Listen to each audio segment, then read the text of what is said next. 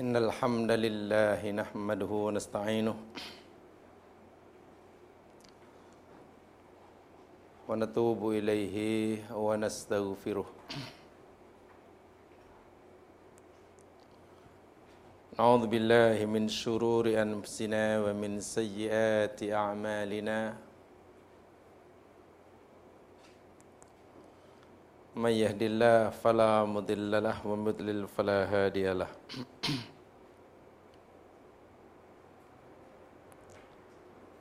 رب اشرح لي صدري ويسر لي امري واحلل عقدة من لساني يفقهوا قولي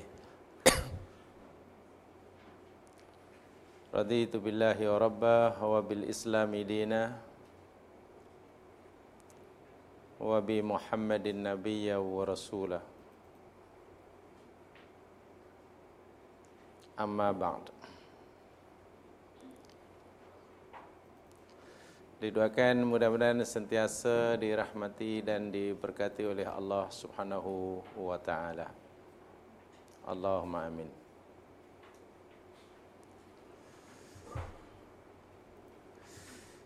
Jemaah sekalian, kita akan teruskan siri kajian hadis kita dan kita masih bicara tentang babul janazah.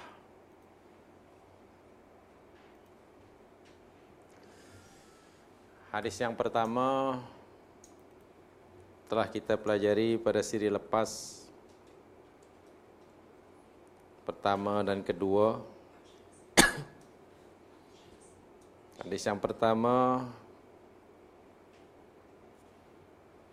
perintah Nabi supaya kita lebih banyak dalam hidup ini mengingati akan pemusnah kelezatan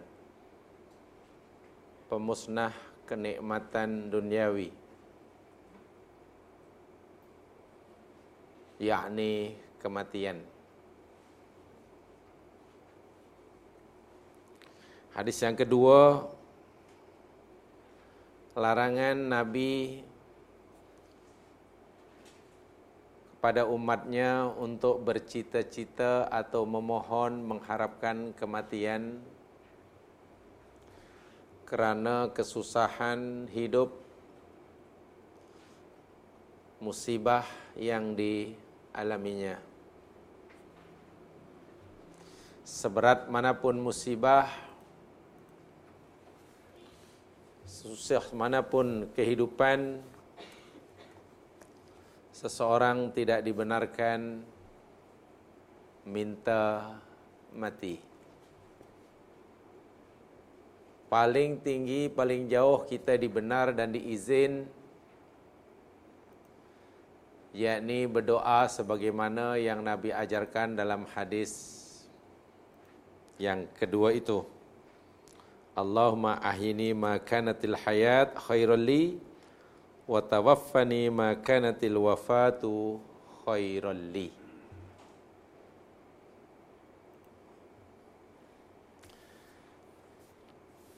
Sekarang hadis yang ketiga dalam kitabul janazah atau hadis yang ke-557 muka surat 275.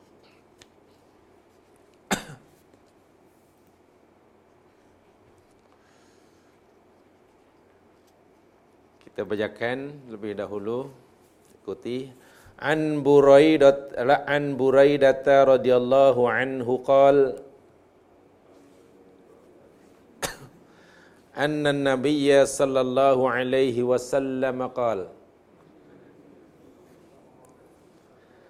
المؤمن يموت بعرق الجبين Lagi sekali, al-mu'minu yamutu bi'araqil jabin. Daripada Buraidah radhiyallahu an Buraidah yakni Ibnu Khusaib Beliau berkata Nabi sallallahu alaihi wasallam bersabda Al-mu'minu orang mukmin itu yamutu akan mati atau semasa ia mati. Bi araqil jabini yakni dengan keluarnya peluh di dahinya. Araq itu peluh jabin itu dahi Mukmin sejati ketika mati pada dahinya keluar peluh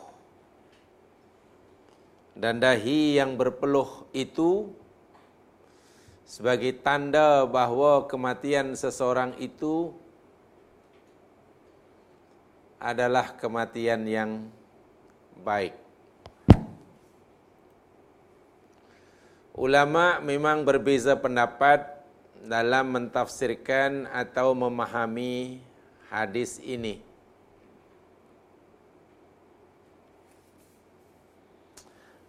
Sebagaimana yang disebut dalam kitab Faidul Qadir Hadis yang ke 9145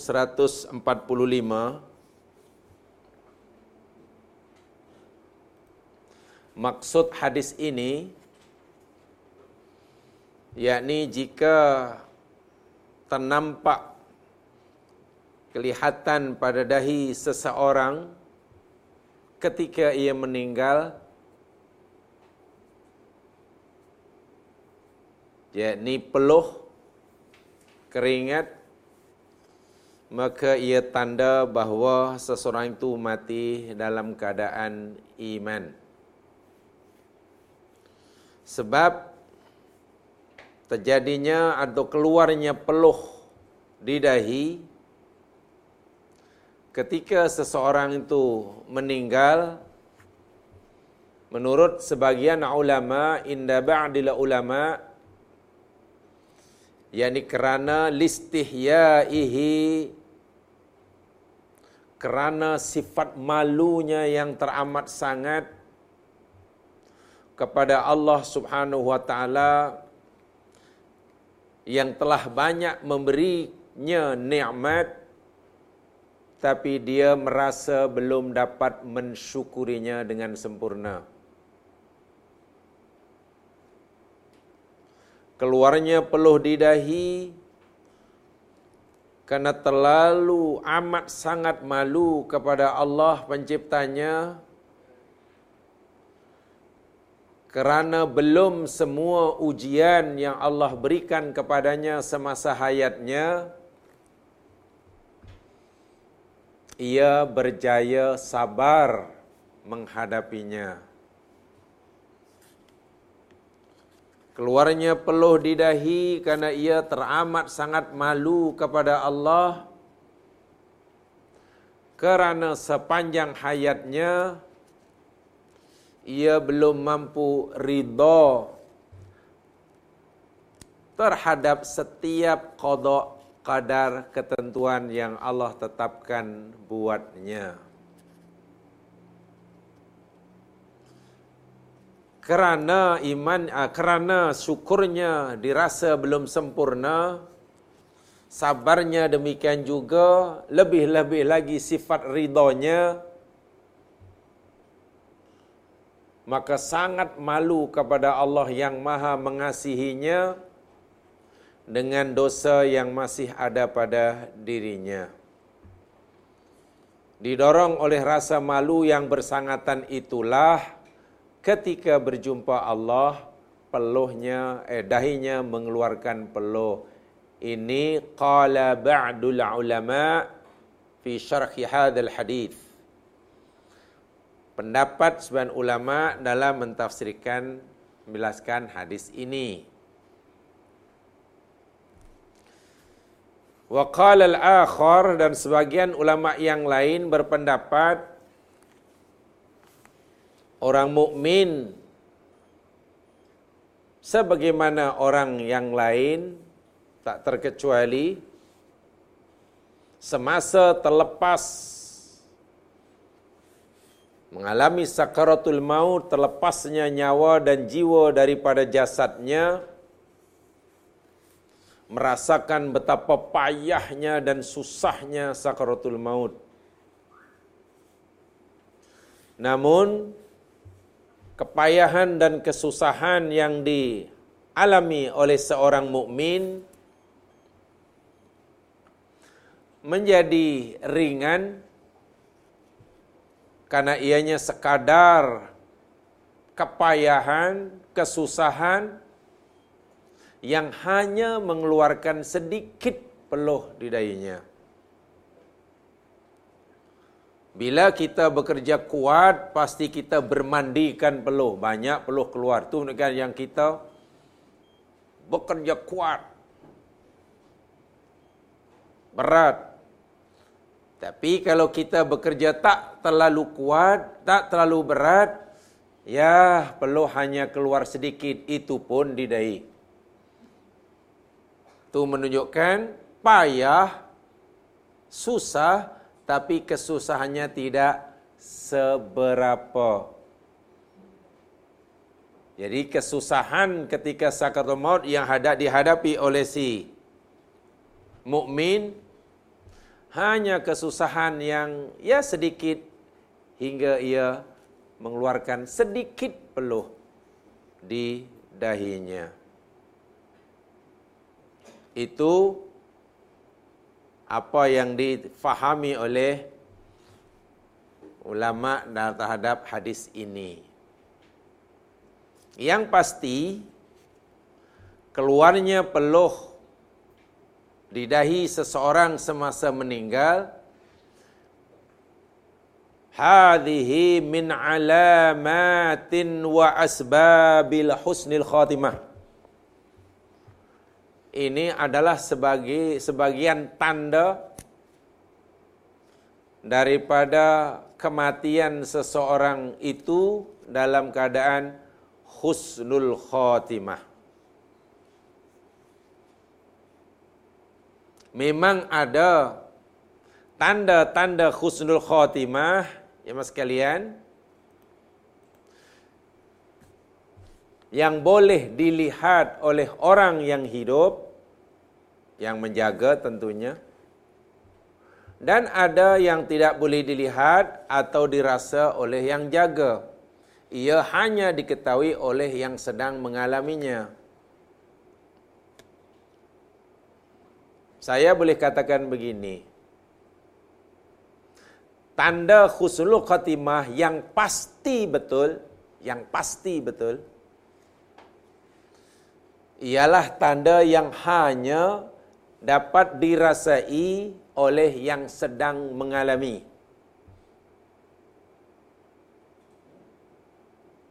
Yang sedang mengalaminya, yakni yang mati.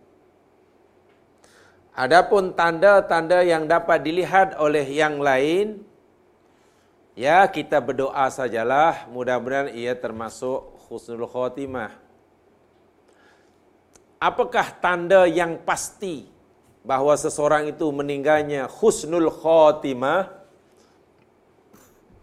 dan ia hanya dapat dirasai diketahui oleh yang sedang mengalaminya ini dinyata oleh Allah Subhanahu wa taala di dalam Al-Quran yakni Ayat yang ke-32 surah 16. Surah 16 ayat 32 surah An-Nahl. Ini tanda yang pasti orang itu matinya husnul khatimah mati dalam keadaan Allah ridha dan dia ridha Allah. Tapi tanda ini saya katakan tadi hanya diketahui, dirasai oleh yang sedang mengalami. Tidak oleh yang jaga, tidak boleh tidak oleh yang hidup.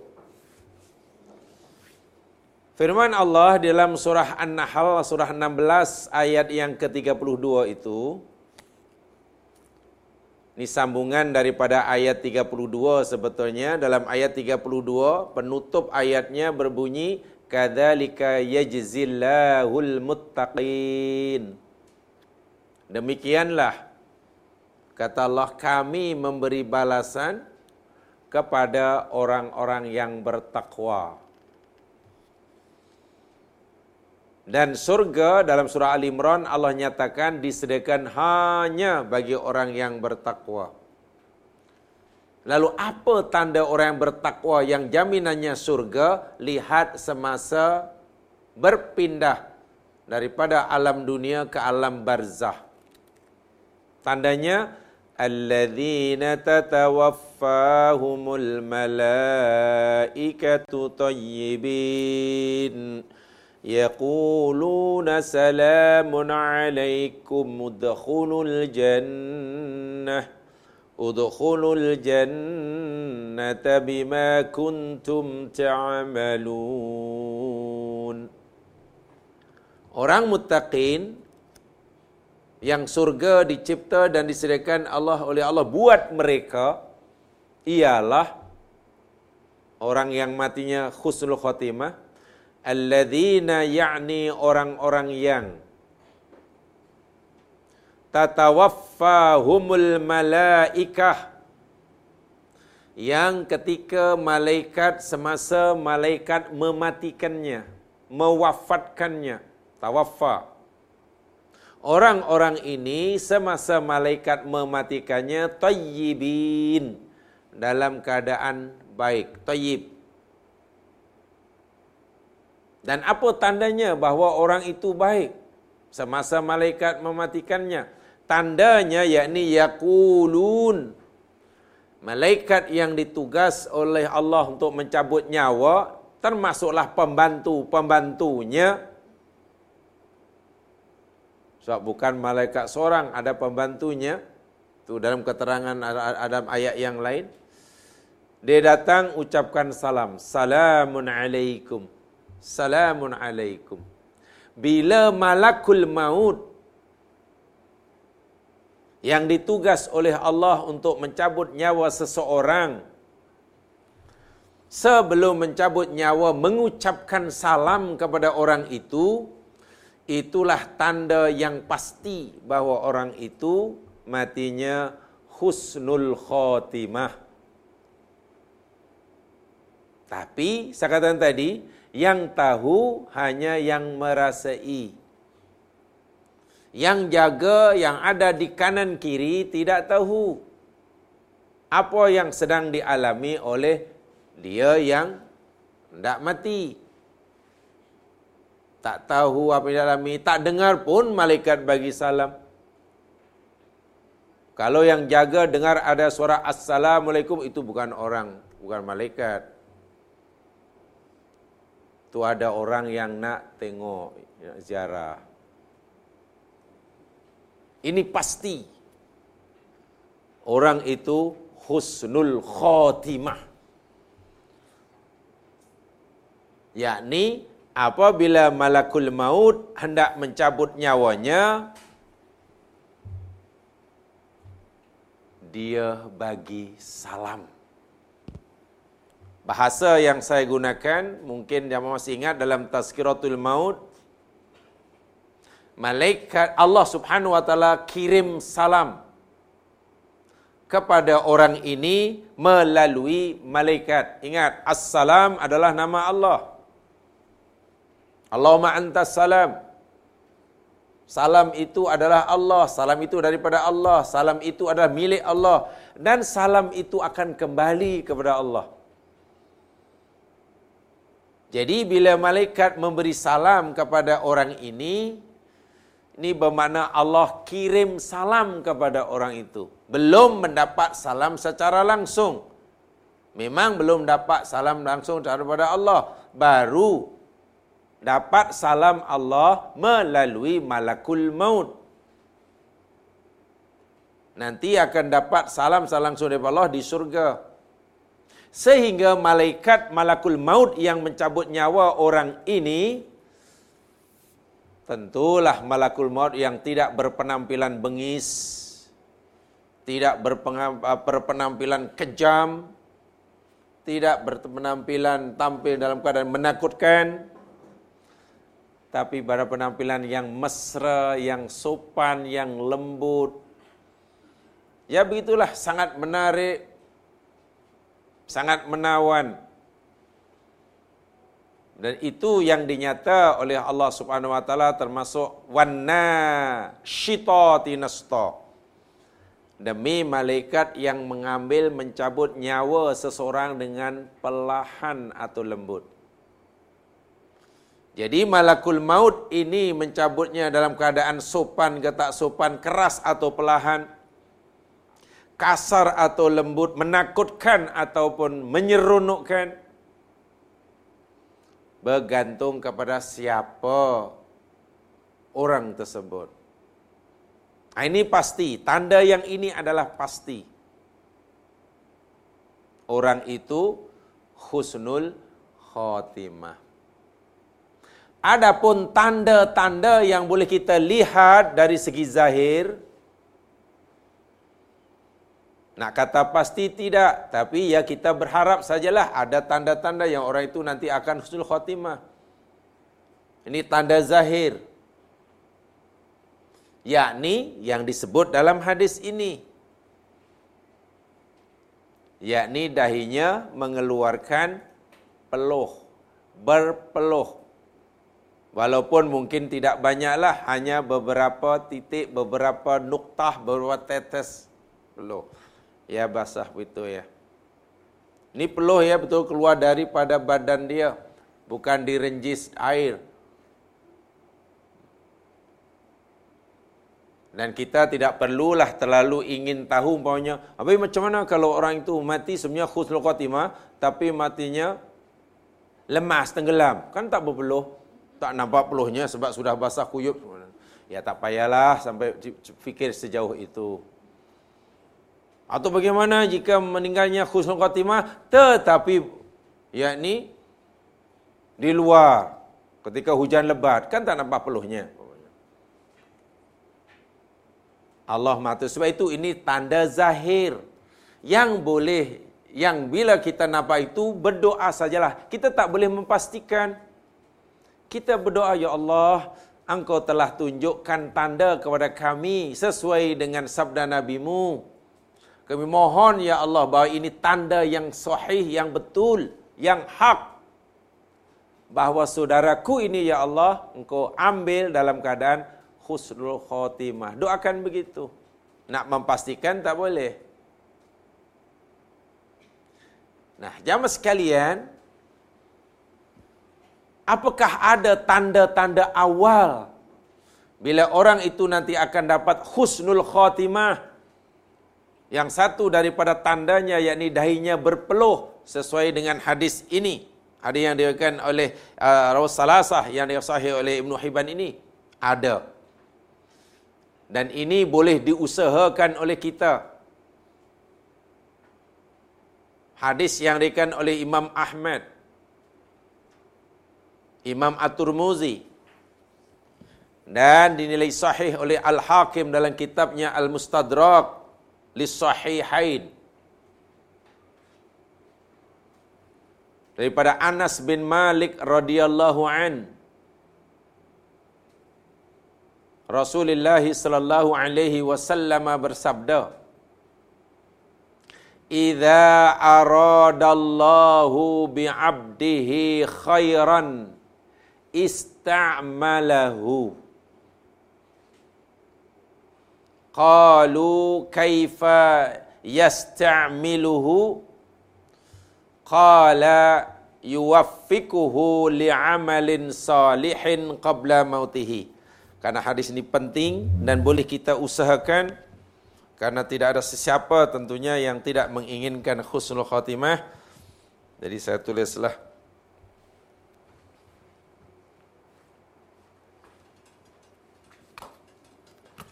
daripada Anas bin Malik ya.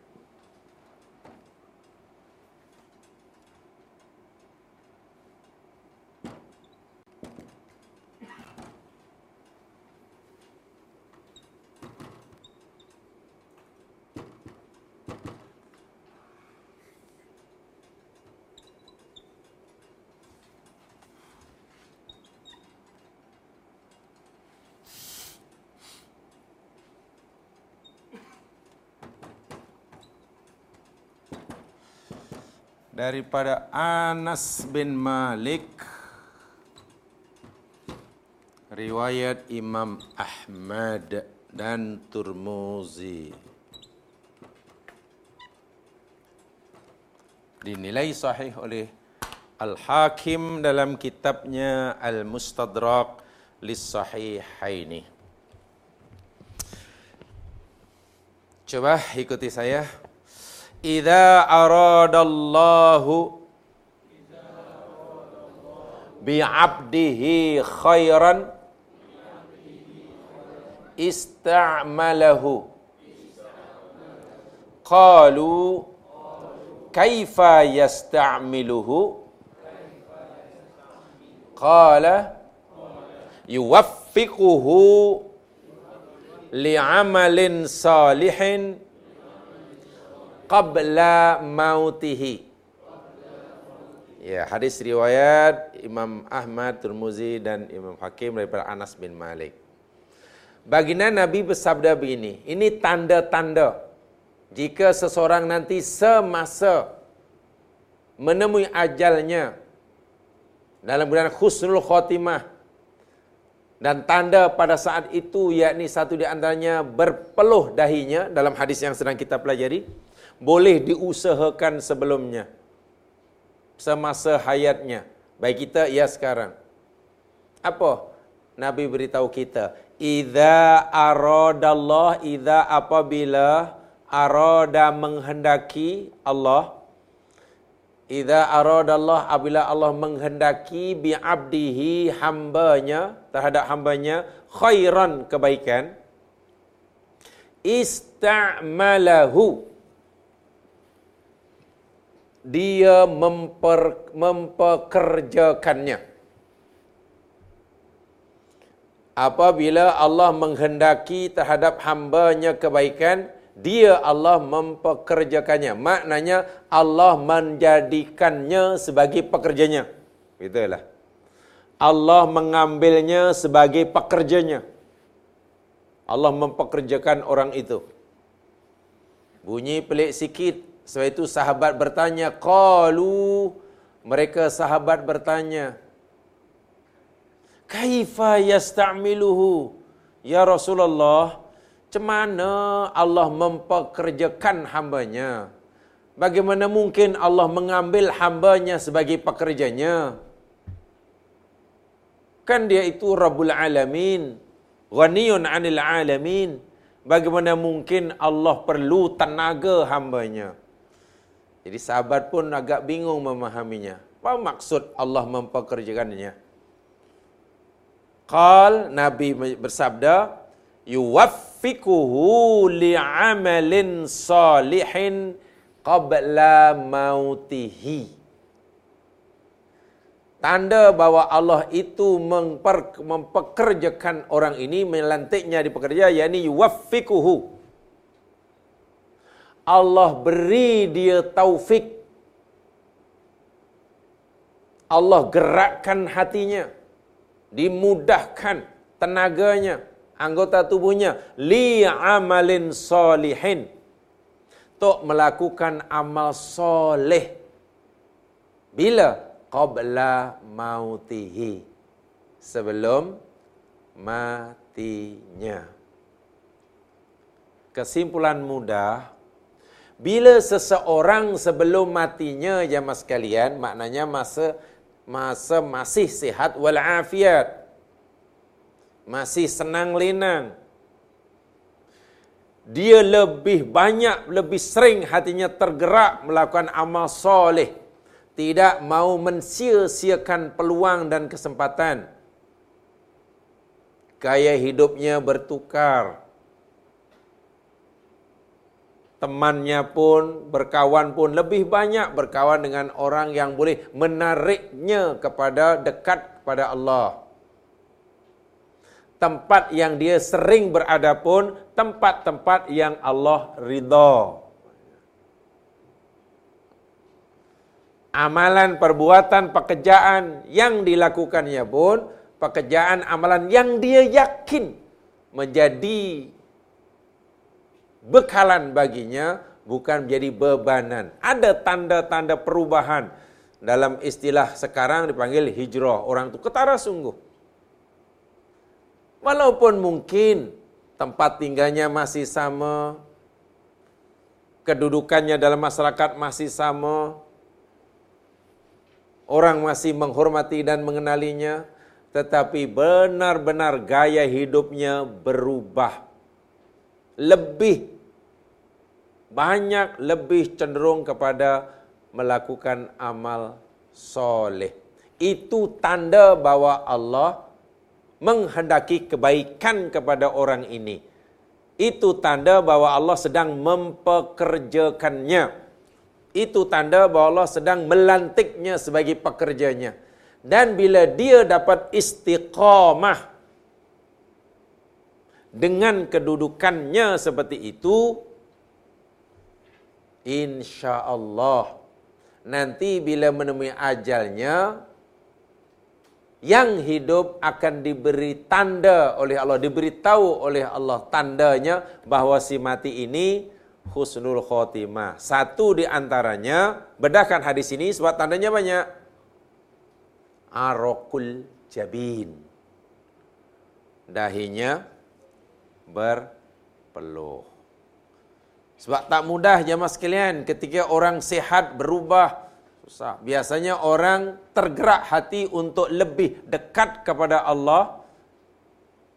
Itu biasanya bila orang sudah apa ya? Sudah masih sehat atau sudah sakit? Oh. Masih kaya raya atau sudah mulai miskin? Tengah berada di kemuncak kekuasaan atau sudah hilang kuasa? Sebab itu Nabi kata, rebut lima sebelum lima. Muda sebelum, sehat sebelum, sempat sebelum,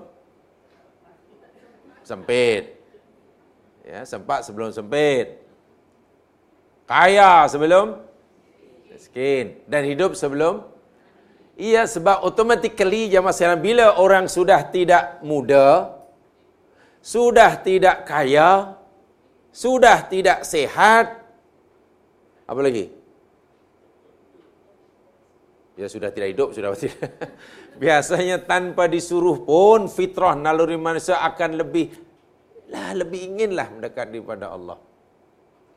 Sebab itu kata orang orang alim jamaah sekalian, hati-hati bila kita dalam satu masa, dalam satu masa Allah beri kita tiga nikmat serentak.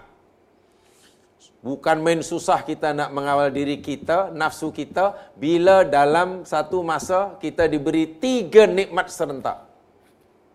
Kalau iman tak kuat, ya pasti hidupnya akan melincong. Yang pertama, nikmat kesehatan.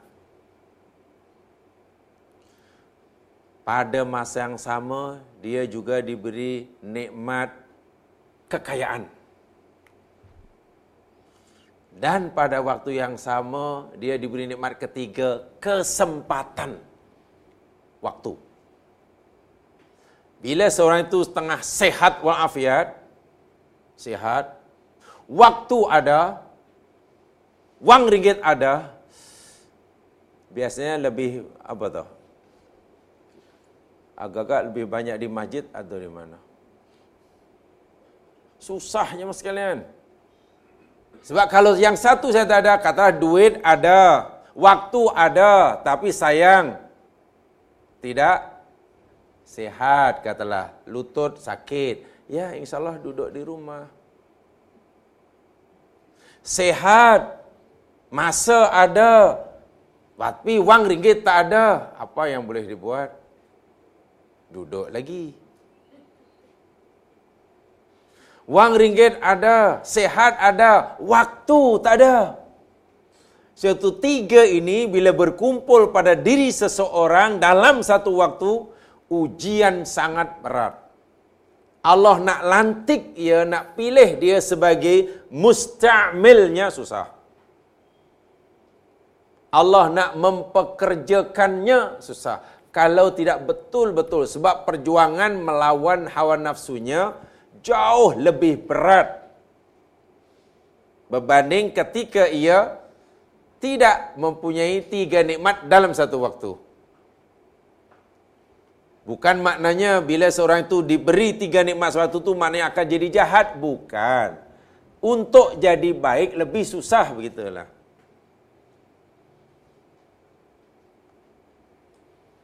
Kan begitu ya orang yang hidupnya berfoya-foya kan karena ada tiga itu. Coba kalau hilang satu aja. Tidak ada. Tiga itu. Nih, itu tanda yang boleh kita usahakan.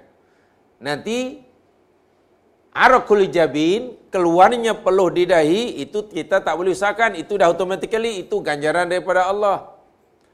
Tapi untuk mendapatkan itu ah, kena buat ini. Berusahalah kita supaya kita ini terpilih menjadi pekerja Allah sebelum mati qablal maut. Yakni yuwaffiquhu li amalin soleh yuwaffiquhu li amalin soleh Baik, seperti mana yang saya katakan tadi, itu hanyalah salah satu daripada tanda yang zahir. Ada tanda-tanda yang zahir lain jemaah sekalian bahawa orang itu husnul khatimah berdasarkan hadis yang dirawikan oleh Imam Hakim dan dalam dan juga Abu Daud hadis yang sangat popular sekali man kana akhiru kalamihi la ilaha illallah dakhalal jannah. Sesiapa sahaja yang akhir perkataannya la ilaha illallah dia masuk masuk surga sesiapa sahaja yang akhir ucapannya la ilaha illallah dia masuk surga maksudnya tanda bahawa orang itu husnul khatimah jika orang itu sempat atau berjaya an-nutqu syahadah. Itu dari segi zahirnya. Sempat atau berjaya mengucap kalimah syahadah. Itu makna mudahnya. Makna yang sebenarnya ia mati kerana mempertahankan kalimah syahadah. Sebab itulah untuk mendapatkan tanda yang kedua bahawa ia khusul khotimah Nabi ajarkan kita dalam hadis selepasnya hadis 558 tu an abi sa'id wa wan man an abi sa'idin al khudri wa abi hurairah radhiyallahu anhuma qala qala rasulullah sallallahu alaihi wasallam lakinu mautakum la ilaha illallah. Daripada Abu Said Al-Khudri dan juga Abi Hurairah radhiyallahu an keduanya berkata Rasulullah sallallahu alaihi wasallam bersabda talkinkan oleh kamu, ajar oleh kamu, mautakum orang-orang yang akan mati daripada kamu dengan kalimat La ilaha illallah. Mauta di situ jamaah sekalian, yakni orang-orang yang hendak meninggal, hendak mati, bukan orang-orang yang dah mati. Yang hendak mati, mauta ajar dia. Kita sentiasa ucapkan la ilaha illallah. Kalau dia sedar, kita suruh dia ucaplah, mengucaplah. Bila sudah tidak sedar, ya baca sajalah la ilaha illallah. InsyaAllah, kita yakin dia masih dapat mendengar pendengarannya masih berfungsi. Mungkin dahulu pernah saya jelaskan kemukjizatan pendengaran menurut Al-Quran. Atau daripada deria yang ada dalam tubuh kita ini, jamaah sekalian, yakni deria pendengaran, as-sam'u yang paling ajaib.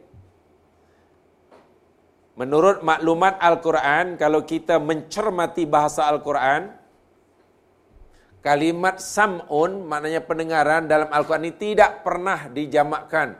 Tidak ada jamak, sentiasa mufrad. Sam'un, tak ada asma'un. Kalau penglihatan, basorun, ada basorun mufrad, ada absor, jamak. Absor itu penglihatan-penglihatan. Fuadun hati, afidah. Ada jamak. Qalbun, qulub. Ada. Tapi sam'un tidak pernah ada jamak.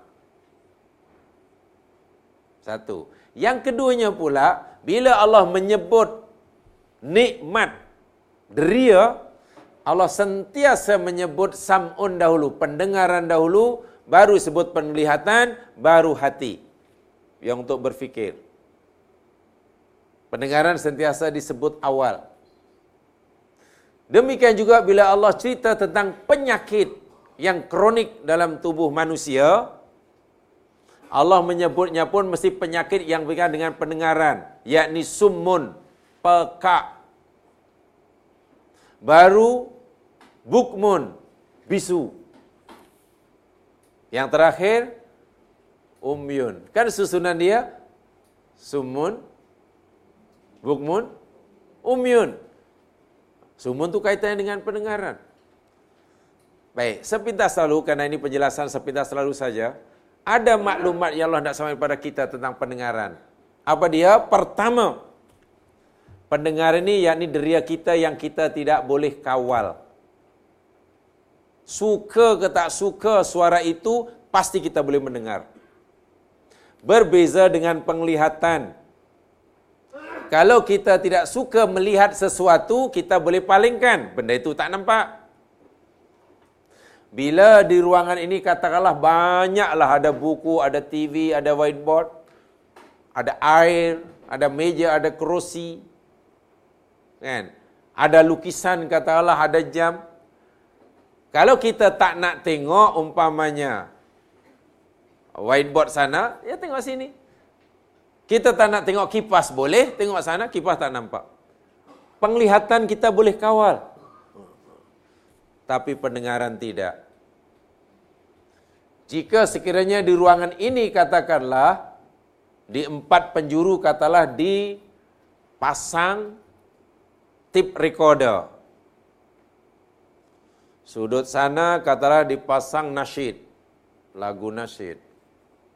Sebelah sini katalah dibaca apa dipasang tip recorder ayat Quran, baca Quran. Di belakang sana katalah pasang lagu 60-an. Irama 60-an. Di depan pintu sana katalah dibukalah mungkin apa namanya? Lagu apa namanya? Keroncong umpamanya. Rupalah ada lima suara, lima tip recorder, dibuka sama. Anda boleh mendengar satu saja dan yang empat tidak dengar. Tak boleh kan? Tak mungkin. Tak percaya try, coba try. Tak percaya, coba try. Buka tip recorder, lima semuanya, semuanya berbeza, serentak dan tolong anda dengarkan satu saja tanpa mendengar empat yang lain. Tidak mungkin. Itu sebab pendengaran itu mufrad. Dan kenapa sentiasa disebut awal? Pendengaran, penglihatan, hati berfikir. Peka, bisu, buta. Rupa-rupanya dalam tubuh kita ini jamaah sekalian, deria yang pertama sekali diaktifkan oleh Allah adalah pendengaran. Semasa dalam kandungan, pendengaran sudah aktif. Saya itu baby sebenarnya sudah boleh dengar. Lahir, Bayi itu sudah mendengar, mata belum dapat melihat. Dalam rahim memang belum melihat, mata belum berfungsi. Lahir pun bayi itu belum dapat melihat. Kalaupun matanya terbuka tak nampak apa-apa. Apalagi akal fikirannya. Pendengaranlah yang pertama diaktifkan. Dan nanti pendengaran jugalah yang terakhir dihentikan. Ketika lidah sudah tidak boleh membezakan antara yang manis dan yang masin, antara yang masam dan yang pedas, ketika kulit sudah tidak boleh merasa panas ke, sejuk ke, sakit ke, dicubit sudah tidak terasa orang itu. Kan? Ketika matanya sudah tidak nampak apa-apa walaupun terbuka, ketika hidungnya sudah tidak boleh membezakan antara perfume terkini dengan lori di BKL. Artinya apa? Semua deria dah dipencinkan oleh Allah. Tapi yakinlah kita, pendengaran masih berfungsi. Sebab itu bila kita melihat jen, orang yang tak meninggal mauta, walaupun mata dah tertutup rapat sudah ber minggu lamanya. Hidung sudah tidak boleh membezakan bau. Kita cubit pun tak terasa dia. Tak ada respon sama sekali. Lidah bubuh apa pun. Pahit pun dia tidak ada respon. Jangan khawatir. Pendengaran dia masih tajam. Itu sebabnya Nabi suruh kita mentalkinkan orang itu walaupun dah tak boleh bergerak. Ini rahsia dia. Pasti dia mendengar. Pasti. Karena ini keajaiban pendengaran. Dan keajaiban pendengaran pula, pendengaran yakni deria yang Allah ciptakan yang tidak pernah pencin. Tak pernah rehat. Mata, rehat. Tidur saja rehat ya mas sekalian. Penglihatan kita rehat bila tidur. Tak payah tidur lah. Blackout lampu blackout pun rehat. Kan rehat kan? Hidung rehat, tangan rehat, semua rehat. Tapi pendengaran tak pernah rehat. Gelap pun kita boleh dengar. Ada orang telefon pamannya, eh boleh tak? Boleh cakap kuat tak? Sini tak dengar lah, sini tak ada api lah. Sini lampu tak ada lah, boleh cakap kuat tak? Tak dengar, ada. Bunyi pelik ya. Saya tak dengarlah suara awak sebab sini gelap. Apa kena mengena gelap dengan suara? Tidur, penglihatan rehat. Semua rehat. Tetapi pendengaran tak rehat. Allah hanya apa? Ibarat radio ke TV tu di dia punya volume tu di apa? Di di, di, diturunkanlah, diperlahankanlah. Dia masih aktif tu pendengaran masa tidur. Sebab itu kalau kita nak mengejutkan orang tidur, jangan lambai-lambai tangan depan mata dia. Tujuh hari tak akan bangun. Tapi coba kita bakar mercun sebelahnya. Melompat-lompat dia. Iya. Dan nanti jamaah sekalian bila manusia itu bangkit daripada alam barzah, pertama sekali yang dietikan oleh Allah pun pendengaran. Keajaiban ini sebenarnya ada dalam surah Al-Kahfi kalau jamaah baca tentang mukjizat Al-Quran. Ashabul Kahfi kan di apa ya tidurkan oleh Allah selama 309 tahun. Itu masa yang sangat lama tuh. Berapa generasi ya? 309 tahun, tiga generasi. Katalah kalau hari ini baby baru lahir, 309 tahun lagi, dah berapa? Empat dengan kalau tiga mana baru cucu kan? Insya Allah bu, bu, baby ini masih hidup kalau baru cucu. Baby mana sudah punya anak, punya cucu, punya cicit pun belum cukup 300 tahun Kawan ni tidur. Karena Allah nak tidurkan lama, kalau jamaah baca surah Al-Kahfi, cerita Al-Kahfi, Allah kata, fadarabna ala adhanihim fil kahfi sinina adada. Allah tak kata, fadarabna ala ayunihim. Kami tutup telinga mereka dalam gua beberapa tahun lamanya. Allah tak kata, kami tutup mata mereka. Sepatutnya, kan itu cerita orang tidur. Bila cerita orang tidur, sepatutnya ayat itulah ialah untuk ukuran kita lah. Sepatutnya bunyi ayat kami tutup penglihat mata mereka dalam kafi gua selama beberapa tahun. Sebab tidur mata tutup. Tapi Allah tak kata kami tutup matanya. Kami tutup telinganya. Apa maksudnya? Orang tidurnya masih kalau tidurnya hanya 2 jam, 3 jam, 5 jam, 6 jam, Allah belum tutup pendengaran dia. Allah baru apa tadi? Di apa ini? Dikecilkan dia punya volume tu tapi masih mendengar. Walaupun tidur 6 jam. Tapi karena nak ditidurkan selama 3 abad, memang tutup habis. Hingga jika sekiranya waktu itu ada bom atom pun dia tak boleh bangun. Itu keajaiban dia. Sebab itu bila Nabi suruh kita mentalkinkan mayit se apa nak orang yang nak meninggal, ya memang sangat logik, boleh diterima di akal, boleh diterima, sains membuktikan pendengaran masih berfungsi. Syaratnya mauta ya. Jemaah sekalian ada perbezaan situ mauta ya. Kalau seorang mayit, uh, mayit ini seorang daripada mata lah mata itu seorang mat, yang mati namanya mayit. Jamak dia ada dua. Satu mauta, kedua amwat. Mauta dan amwat. Jamaknya ada dua. Kalau amwat itu ah, mayitun mana orang yang mati, seorang. Amwatun orang-orang yang dah mati. Dah, dah mati. Sementara mauta, ini maknanya ada dua.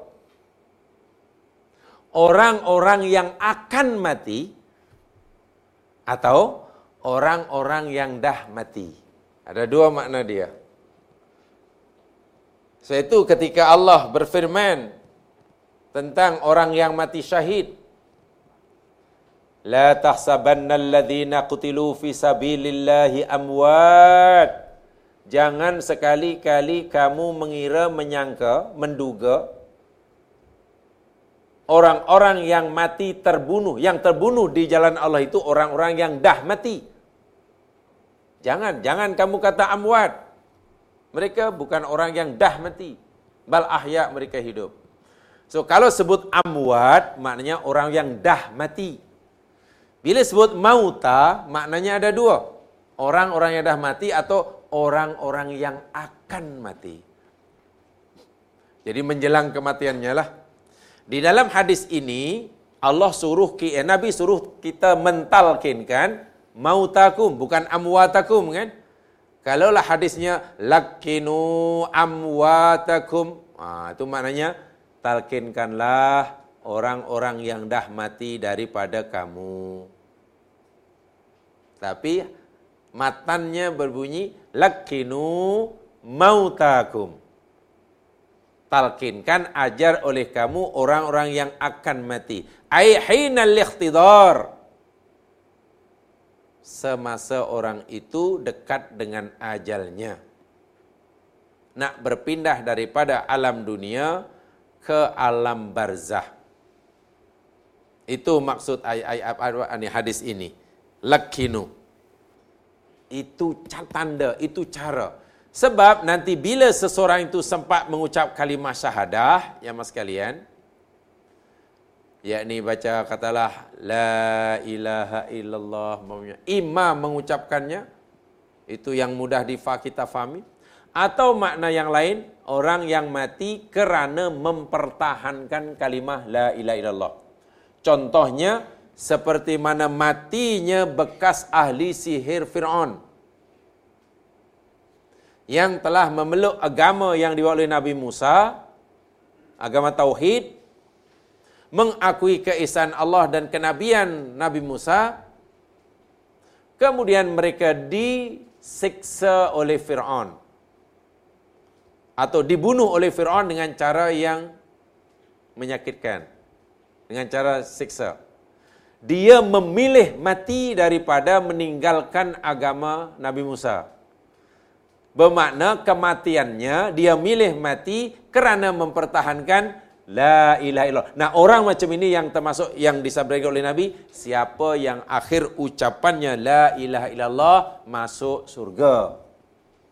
Walaupun mungkin semasa nyawanya terlepas, dia tidak sedang mengucap kalimah La ilaha illallah. Tapi dia memilih mati kerana mempertahankan La ilaha illallah. Itu yang sahih. Dalam surah Yasin pun ada juga ketika seorang pinggiran bandar bukan orang bandar tapi pinggiran bandar Aqsal Madinah itu orang pinggiran lah ya. wajah amin Aqsal Madinati rajulu yas'a kan yang menyatakan keimanannya dan keislamannya pada tiga utusan yang Allah utus ke negeri itu tersebut. Ringkas kata, karena dia beriman, sementara kaumnya tidak beriman, maka kaumnya mengugutnya. Memaksanya untuk murtad semula. Orang mukmin ini teguh dengan pendiriannya. Dia kata, wa maliyala a'budu ladhi fatarani wa ilahi turja'un. Macam mana aku tidak menyembah Tuhan yang mencipta aku dan kepadanya kamu dikembalikan. Ringkas kata, akhirnya orang ini dibunuh dengan cara dirajam. Diikat tangan dan kakinya di sebatang pokok, lalu dibaling batu hingga mati. Tahukah apa yang berlaku seketika? Ha? Ketika nyawa dan jiwanya hendak berpisah daripada tubuh badannya. Dalam bahasa Arab dipanggil al-ikhtidar. Ikhtidar bahasa Arabnya. Bahasa Melayu itulah ketika nyawa nak nak pisah daripada jasad. Bahasa Arab dipanggil ihtidaru tidorun. Kalau sakarot itu maknanya mabuk. Sakarot maknanya mabuk atau hi, uh, tak sedarkan diri. Sakarot mabuk atau tidak sedarkan diri kerana hendak mati. Itu namanya sakarat. Orang yang setiap orang yang nak mati pasti mengalami sakarat, kehilangan kesadaran diri. Itu sakarat. Dan setiap orang mengalaminya. Adapun orang mati yang nyawanya ditarik dengan kuat oleh Allah, dia sedang nazak. Dan itu hanya untuk orang kafir. Nah, ketika orang nyawa nak keluar, nak keluar, masa itu disebut ihtidar. Orang mukmin yang telah beriman tadi, yang dirajam oleh kaumnya, kaumnya terus menerus merajamnya, ketika dalam keadaan ikhtidar, malakul maut tidak mencabut nyawanya, kan dia membawa pesanan daripada Allah. Pesanan yang yang disampaikan pada Allah yang malaikat Allah sampaikan kepada yakni qilat khulil jannah masuklah kamu dalam surga. Belum pun orang itu meninggalkan dunia, ibaratnya kaki sebelah di alam dunia, kaki sebelah di alam barzah, sebab telinganya masih mendengar caci maki kaumnya yang membalingnya, mungkin matanya masih melihat bagaimana hayunan tangan kaumnya melontar batu kepadanya, tapi basirohnya, mata hatinya, pendengarannya sudah mendengar bisikan malaikat yang mempersilakannya masuk surga. Kilat kuli jannah, masuk dalam surga. Dan orang ini pun pelik, kagum, rasa heran. Dia pun berkata, Qala, Ya laita qaumi ya'lamun. Kalaulah kaumku tahu apa yang aku tahu. Kalaulah kaumku dapat merasai apa yang aku sedang rasai bima ghafarali rabbi wa ja'alani minal mukramin dengan sebab apalah agaknya Tuhanku mengampunkan dosa-dosaku dan Tuhanku menjadikan aku daripada hambanya yang dimuliakan. Ringkas kata, orang tadi memilih mati dengan cara direjam kerana mempertahankan la ilaha illallah. Orang inilah yang dimaksud oleh Nabi, siapa yang akhir perkataannya la ilaha illallah masuk surga. Itu makna kedua. Makna yang pertama yang lebih ringan, lebih mudah. Siapa yang akhir perkataannya la ilah sempat mengucap dalam bahasa Melayu. Siapa yang sempat mengucap la ilaha illallah masuk surga. Itu yang mudah. Tetapi kita kena ingat ada yang sempat mengakui ke, uh, kewujudan Allah pun sebelum matinya tak masuk surga juga. Contohnya Fir'aun. Fir'aun sebelum mati sempat mengucap. Tapi tak masuk surga. Macam mana pula tu? Pasti ada yang tak betul tu yang diucapkan oleh Fir'aun tu. Nah itu perlu penjelasan yang agak panjang. Eh? Penjelasan yang agak panjang itu. Nih, yang pasti hadis ini memang boleh difahami, bahkan boleh dijelaskan secara saintifik. Kenapa orang yang dah dekat nak mati, semua deria telah berhenti, kaki dicubit pun tak rasa sakit, tapi Nabi masih suruh kita mengajarnya kalimah tayyibah. Ya, karena pendengaran waktu itu masih berfungsi. Yang terakhir dihentikan oleh Allah fungsinya pendengaran. Dan yang pertama difungsikan pun pendengaran. Yang pertama diaktifkan. Dan yang tak pernah berhenti bekerja berfungsi pendengaran. Sebab kalau pun orang tu sedang tidur, tadi saya katakan, pendengarannya masih bekerja. Masih berfungsi, hanya dipelahankan saja di punya volume dia.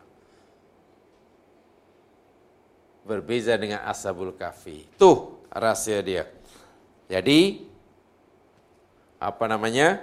Tepatlah Nabi menyatakan lakinu mautakum la ilaha illallah. Talqin oleh kamu akan orang yang hendak mati daripada kamu dengan la ilaha illallah. Itu satu di antara cara untuk membantu seseorang sedara kita mendapatkan husnul khotimah. Sebab ini tanda zahir. Tanda zahir, tanda yang yang batin, yang yang yang yang rahsia dia saja yang Maha mengetahui. Yang kita sasukan dalam uh, tadi uh, firman Allah Subhanahu wa taala tadi. Dan ini termasuk yang digalakkan, dianjurkan oleh agama apa yang patut kita lakukan bagi kita yang hidup terhadap orang yang nak meninggal. Tak perlu diajak bertanya, bercakap. Tak perlu ditanya macam-macam. Ajar saja la ilaha illallah. Tak payah ditanya lah. Nak minta apa, kopi ke, kopi ke. Tak payah, tak payah, tak payahlah. Sebab takut nanti kempunan. Tak payahlah. Sebab dia memang, memang minuman kempunan dia kopi oh, ais lah. Jadi bagilah yang terakhir supaya nanti tidak kempunan di alam barzah. Apalah kan. Sudah tidak penting lagi itu. Tidak ada istilah kempunan. Orang yang kempunan ini jamaah sekalian, bila ia mati belum sempat bertaubat, itu baru kempunan betul.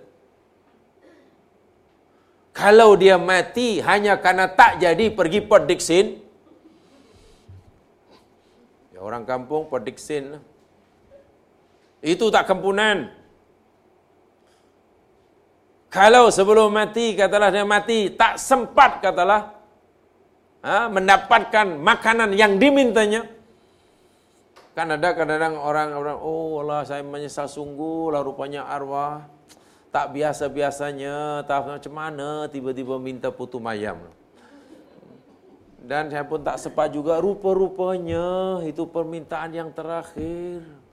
Yang hidup bukan main menyesal. Kecewa sungguh lah bukan Bukan mahal sangat yang diminta, putu mayam. Oh, menyesal tak sudah yang hidup. Karena kempunalah tentulah sedih. Ya, tak payahlah. Lagi pula tak payah minta yang pelik-pelik lah. Walaupun memang betul Walaupun memang betul. Ini bagi orang yang lemah iman memang betul lah jemaah sekalian. Bagi orang yang tidak beriman memang betul. Dia kempunan karena tidak mendapatkan apa yang inginkan. Itu orang yang beriman. Dahlah jumpa Allah tidak membawa iman, itu pun sudah sengsara. Kempunan pula karena tidak mendapatkan apa yang dia inginkan. Itu kata Imam Al-Ghazali. Imam Al-Ghazali pernah berkata, sesungguhnya seorang mayit, ini bagi mayit yang kafir lah, akan bertambah tersiksanya kerana sehelai baju yang belum sempat dipakainya. Apa-apa agak-agak maksudnya. Seorang mayit akan bertambah merasa tersiksanya kerana sehelai baju yang belum sempat dipakainya. Yang sekalian, bila kita punya baju baru, itulah terbaru, apalagi sudah disediakan untuk majlis tertentu. Dan kita sudah mulai bayangkan nanti saya pakai ini dan ini, ini, ini. Keinginan untuk memakainya sangat tinggi ya. Dan dia sudah membayangkan bagaimana seronoknya bila nanti memakainya. Bila tiba-tiba kita gagal memakainya, karena sebelum kita pakai, tiba-tiba baju tadi koyak. Hati kecewa ke atau seronok saja? Kecewa kan? Kecewa kan karena tapi kecewa itu jamas kecewa karena nafsu kita kita tidak layan. Memanglah. Nafsu, kehendak nafsu bila tidak dapat layan apa yang diminta, ia pasti kecewa. Nah, jiwa orang kafir demikian juga. Karena hatinya masih terikat dengan dunia yang tidak ditinggalkan. Jangankan terikat dengan dunia dan isinya. Dengan hartanya yang banyak, kedudukannya yang tinggi, simpanannya yang belum sempat digunakan. Jangankan sempat digunakan, melihat pun tak pernah. Banyak kan orang meninggal jamaah sekalian, semasa hidup, dia merasa simpanannya belum cukup, masa hidup merasa simpanannya belum cukup, merasa simpanannya masih kurang. Masa hidup. Tapi peliknya, semasa mati, tak pun digunakan. Masa hidup, merasa belum cukup. Tapi bila mati, tak pun digunakan. Jangan ke digunakan, tengok pun tak pernah. Pelik ke? Tak pelik. Jadi begitulah manusia masa hidup, ih kuranglah kalau dapat lagi lagi best, lagi best. Tapi masa mati tak digunakan. Bukan tak digunakan, tengok pun tak pernah. Ah, apa pernah tengok berapa simpanan yang ada? Tak tahulah. Itu bahayanya. Apalagi simpanan nanti sudah diikat dengan jiwanya. Satu diikat, dua diikat. Sehingga ikatan jiwanya dengan harta benda dunia dan isinya terlalu kuat. Tiba-tiba terpaksa berpisah. Oh, perpisahan itu memang membawa sakit yang luar biasa. Itu baru kempunan sungguh orang kafir. Orang mukmin tidak kempunan karena dia tahu dunia dan isinya tidak pernah diikat dengan jiwanya.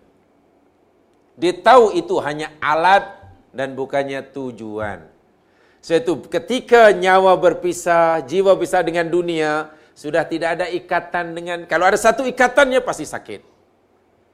Tapi kalau tidak ada ikatan, ya keluar tuh seronok karena tidak ada yang menariknya. Tidak ada menariknya. Orang mukmin memang betul-betul akan kempunan jamaah sekalian bukan karena meninggalkan dunia dan isinya. Tapi jika ia tidak membawa bekalan akidah tauhid sebab itulah minimum kata Nabi. Ajar dia la ilaha illallah. Supaya mengucap. Ingat apa yang dilakukan oleh Nabi ketika Nabi membujuk bapa saudaranya Abu Talib yang terang-terangan tidak mau menerima Islam daripada Nabi jadi Nabi ha, hingga Abu Talib meninggal. Walaupun Abu Talib orang sangat banyak jasa dia kepada Rasul. Jasanya sangat banyak. dari segi perlindungan keselamatan kan? Paling sayang kepada Nabi Abu Talib lah. Kan paling lama menjaga Rasulullah. Dan Nabi pun sangat menghormati menyayangi. Apatah lagi anaknya yang senamnya Ali? Ya dijaga oleh Nabi dipelihara oleh Nabi sebagai anak angkat sepupu dengan Nabi kemudian dijadikan menantu Masya Allah ketika Abu Talib yang sekalian dah dalam keadaan dah kritikal lah kan Nabi masih berdakwah. Ya ami la ilaha illallah. Wahai bapa sedaku katakanlah la ilaha illallah. Supaya aku dapat berhujah di hadapan Allah kelak dengannya kalaulah engkau wahai wahai saudaraku baca la ilallah nanti aku boleh berhujah di depan Allah. Adalah alasan bagi aku untuk memohonkan syafaat buatmu jika kamu ada la ilaha illallah. Nabinya itu saja. Mungkin dosanya banyak. Dan kita tahu dalam kepercayaan ahli sunnah wal jamaah seseorang yang meninggal jumpa Allah dan syaratnya membawa akidah tauhid yang tidak terbatal. Walaupun dosa yang dilakukan banyak dan belum mendapat pengampunan nasibnya di akhirat menurut fahaman ahli sunnah wal jamaah orang ini bebas daripada kekal dalam neraka.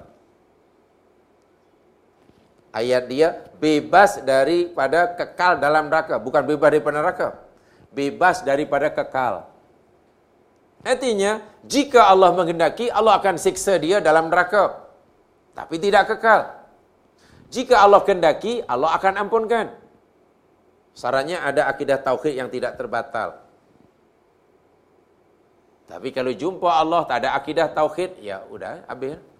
Sebab itu Nabi kata minimum lah wahai bapa saudaraku pak cik ucaplah la ilaha illallah. Sebab bila ada ucapan mana aku ni ada alasan lah nak memohonkan syafaat kepada Allah buatmu. Walaupun mungkin siksa yang kamu akan lami lama. Tengok, itu minimum tu dan Nabi ajarkan. Itu dalam keadaan yang kritikal. Dekat dengan ajalnya. Tapi masa itu ketua-ketua Quraisy termasuk Abu Jahal pun ada. Hmm? Ya Abu Lahab pun ada. Ya, mereka pun bujuk. Adakah kamu sampai hati nak meninggalkan ajaran tu nenek moyang? Ya, akhirnya kalah. Lah. Tak tahu Allah alam bagaimana. Tapi kepercayaan ahli sunnah wal jamaah, Abu Talib meninggal dalam keadaan kafir. Itu kepercayaan ahli sunnah wal jamaah.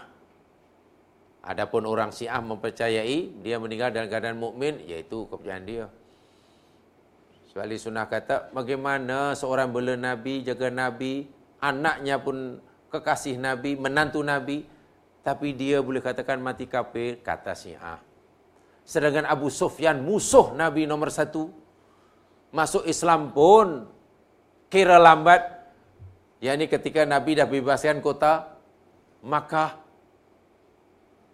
Itu paling lambat tu, kira paling lambat Abu Sufyan. Tapi Abu Sufyan pula sebagai orang Muslim yang bahkan tengok Abu Sufyan musuh Nabi. Kemudian Muawiyah katanya anaknya pun memusuhi keluarga Nabi. Kalau bapaknya memusuhi Nabi, anaknya pun memusuhi cucu Nabi. Cuma macam mana dikatakan Muslim? Itu kata si lah. Kan Abu Sufyan musuh Nabi. Kemudian anak Abu Sufyan namanya Muawiyah. Kan berperang dengan Ali bin Abi Thalib. Betul kan? Kemudian anak kepada Muawiyah. Berperang dengan anak kepada Ali. Pada Ali. Kisah sejarah. Ha, kisah sejarah. Sebab di situ memang ada perbezaan pendapat ya, antara Sunni dan Syi'i. Tapi kita berkepercayaan Abu Talib yakni meninggalnya dalam keadaan kafir berdasarkan hadis-hadis Nabi sebagai Nabi pernah bersabda aku berharap sangat agar Allah Subhanahu wa taala memberikan siksaan yang paling ringan kepada Abu Talib. Kalaupun disiksa siksa paling ringan di neraka kerana jasanya sangat banyak. amal solehnya banyak gitulah. Tapi iman tidak ada. Iman itu tiket, iman akidah tauhid itu tiket masuk surga. Amal soleh itu ibaratnya pendinding diri pada api neraka. Jadi kalau hanya ada amal soleh tapi tak ada akidah tauhid, tiket tak ada, tak boleh masuk surga. Ada akidah tauhid tapi tak ada amal soleh, ya masuk neraka dululah. Sebab itu orang kafir yang banyak amal soleh dengan orang kafir yang sikit amal soleh dengan orang kafir yang jahat, walaupun sama-sama masuk neraka, tak sama siksanya. Eh orang kafir yang banyak amal solehnya. B kafir yang sedikit amal solehnya. C kafir yang jahatnya wa'nya dubillah tu'udzubillah. Sama masuk neraka, azabnya tak sama. Sebab neraka kan bertingkat-tingkat.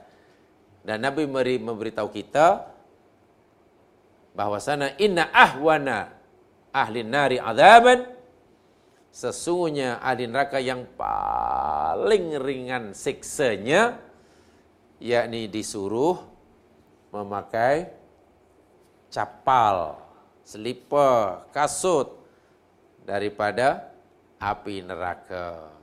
Kerana panasnya api yang ada di tapak kakinya, api itu masuk ke tubuhnya hingga sampai ke otaknya, hatta yagligu dimaru. Sehingga dimar itu otak. Otak dalam bahasa dibangun yaglik meng meng apa? mendidih. Sehingga otaknya mendidih menggelegak.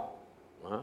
otak mendidih tapi tak mati itu nabi kata yang paling ringan.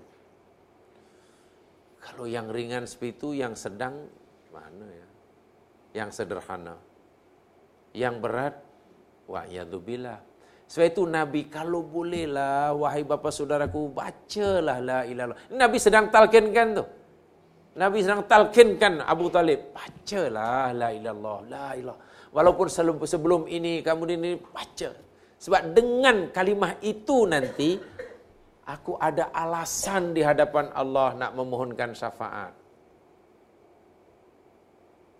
Artinya saya kata tadi di akhirat bila ia bermodalkan la ilaha illallah ada modal la ilallah nasibnya di akhirat saya kata tadi bebas daripada kekal di dalam neraka.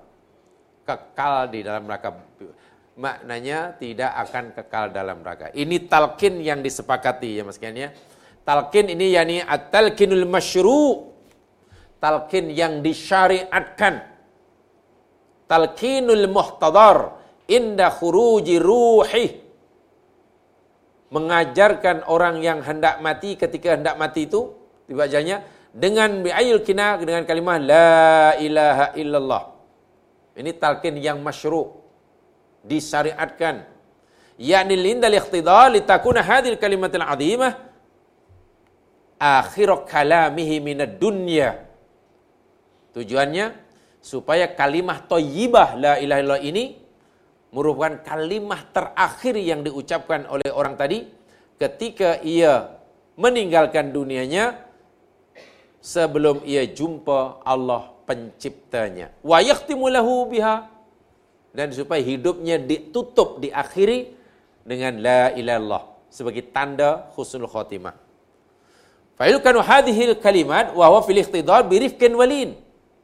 Dan adalah kalimah la ilallah ini ditalkinkan kepadanya Ya, dengan penuh kesabaran, dengan lemah lembut. Yakin dengan sabar dan yakin bahawa dia mendengar dan sampai berdoa pada Allah. Dengan lemah lembut. Ha? Jangan kuat-kuat, jangan macam orang zikir yang biasa orang zikir pula di sebelum. Loh, loh, loh, loh, loh, loh. Oh, terkejut nanti orang tu. Ya ajalah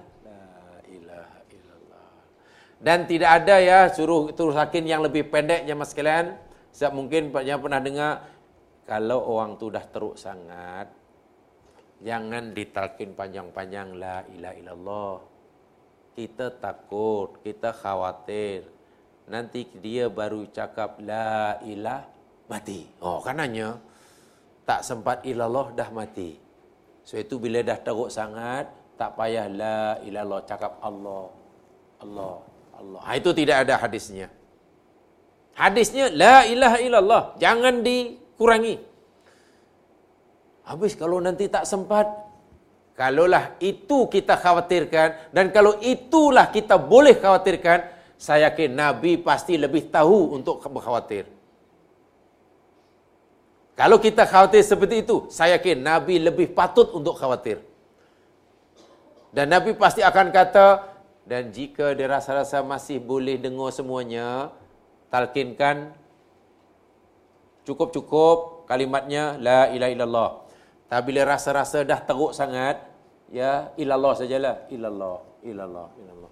Atau Allah saja, Allah, Allah, Allah. Tapi kalau rasanya Allah pun masih panjang, ya Allah hu aja, hu, hu, hu, hu. Tidak ada jemaah sekalian karena afdalu dzikri afdalu ma qultuhu ana wan nabiyyuna min qabli qaulu la ilaha illallah. Sebab itu kena perlahan. Jangan dikurangi ya. Fa idza talaffadha biha fa innaha la tu'adu ali maratan ukhra illa idza takallama bi kalamin akhar. Hanya dinasihati seeloknya. Bila ia sudah dapat melafazkannya dan kita mendengarnya atau kita yakin ya mas kalian, ha? dan rasa sudah amat payah, memanglah seelok-eloknya kita cukupkan begitu saja, tak payah disuruh mengulanginya. Kecuali dia sempat bercakap yang lain. Kata sebelah Allah dan senyap tiba-tiba cakap pula, eh, ini hari apa? Tanya pula, ini hari apa? Oh ya, ini hari malam Jum'ah. Sempat pula tanya. Karena sempat tanya kan maknanya kalimah la ilallah bukan kalimah yang terakhir. Ha, itu disuruh lagi. Itu maksudnya. Itu seeloknya bukan bukan satu kemestian ya. Wa idza takallama bi kalamin akhar fa inna tu'adu alaihi. Apabila si orang itu sempat mengucapkan kalimah yang lain ya, ya diulangilah lagi sekali. Wuliyatal fadhibah supaya melafazkan sekali lagi. Wa takunu akhiru kalamihi sehingga kalimah thayyibah la ilallah merupakan kalimat terakhir dalam hidupnya. Hadza huwa talqinul masyru' inilah talqin yang disyariatkan. Amma ba'da khurujir ruh fa innal mayyit la yulkanu la qabla dafi wala ba'da dafan. Adapun bila nyawa sudah keluar, dah mati jemaah sekalian, mentalkinkannya sudah tidak lagi disyariatkan. Ima sebelum ditanam, wa ima selepas ditanam. Itu dari segi dalil tidak ada. Dari segi dalil tidak ada. Yang ada bila dah meninggal, sama ada sebelum kita tanam atau selepas kita tanam, yakni kita disuruh oleh Nabi memohonkan keampunan baginya. Allah maghfirlahu. Boleh. Tak tahu bahasa Arabnya, bahasa Melayu pun boleh. Ataupun selepas kita tanam pun Nabi kata, Salu lahul maghfirah. Hendaklah kamu mintalah pengampunan bagi kawanmu yang baru kamu. Salul ali akhikumul maghfirah. Ni minta pengampunan bagi saudara kamu yang baru kamu tanam ni kata Nabi. Usai aja tanam, Nabi bagi tahu kepada sahabat yang lain mintakan pengampunan baginya. Fa innahu yus'alul an karena sesungguhnya dia sedang ditanya sekarang. Salulahu tasbit mintakan baginya satu tasbit ketetapan kalimah la ilaha yang dipeganginya masa hidup dan mintalah pengampunan. Karena sekarang ia sedang ditanya. Jadi kalau berdasarkan hadis sahih itu jamaah sekalian rupanya mayit jenazah ditanya oleh malaikat tidak perlu menunggu yang mengantar meninggalkan kubur berapa langkah tu ya? Berapa langkah biasanya? Kata, kata orang lah, kata orang. Tujuh ya? Tujuh ke lapan? Tiga? Tujuh langkah.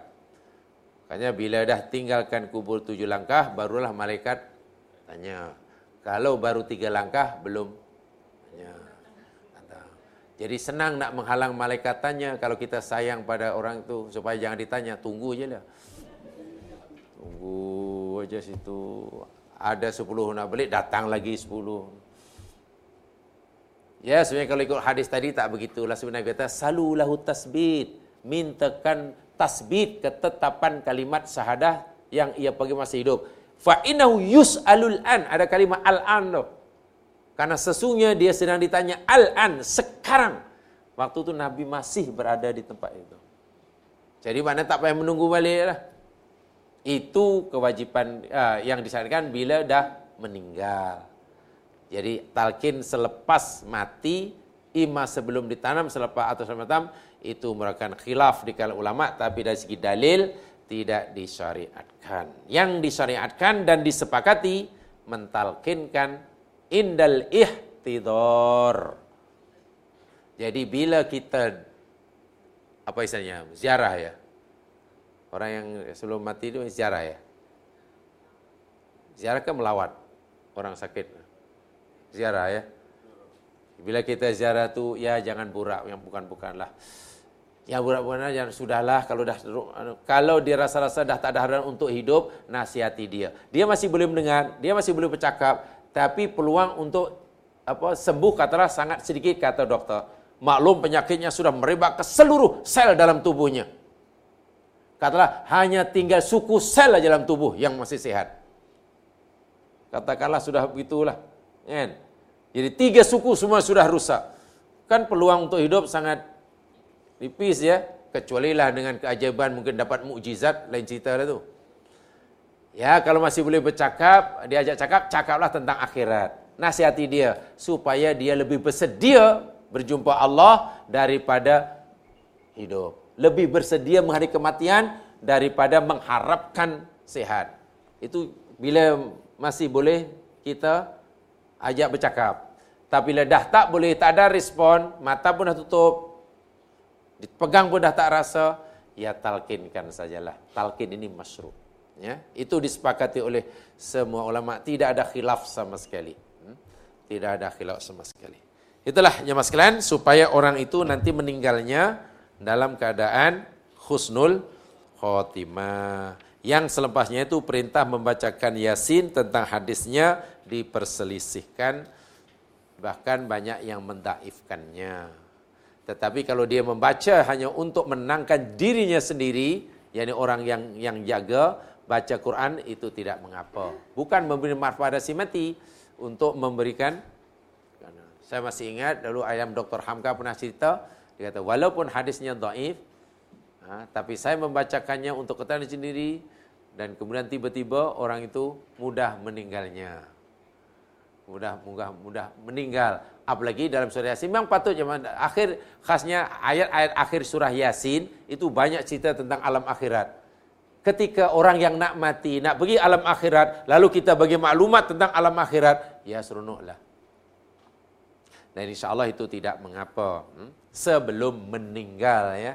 Sebelum meninggal. Ada yang menaifkannya tapi tidak sedikit juga yang mengharuskannya melakukan. Ini sebelum ya bukan selepas. Yang selepas sudah dipetikkan oleh ulama. Apa hukum membacakan bila Baik, itu saja yang sempat saya sampaikan jemaah sekalian, dua poin terpenting. Walaupun masih ada kaitan dengan hadis selepasnya. Oh ya. Oh ya, hadis selepasnya, dua hadis selepasnya itu masih ada kaitannya. Nah, InsyaAllah nanti kita akan sambung penjelasan yang akan datang. Mudah-mudahan diberkati oleh Allah. Tapi yang penting itulah karena kita masih berluang, pastikan berusahalah kita supaya kita terpilih oleh Allah menjadi pekerjanya. Itu mustahil sekali. Berusaha supaya kita terpilih, dipilih oleh Allah menjadi pekerjanya sebelum ajal kita.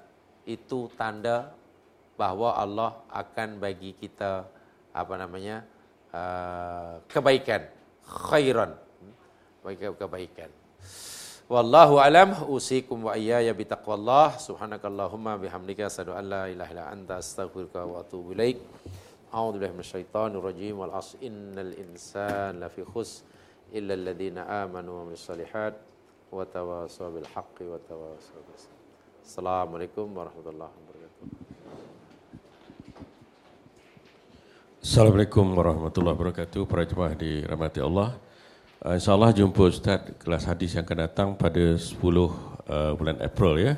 Iaitu hari Selasa yang kedua bulan April ya. InsyaAllah ada waktu yang sama. Ya. Itu saja pengumuman saya malam ini.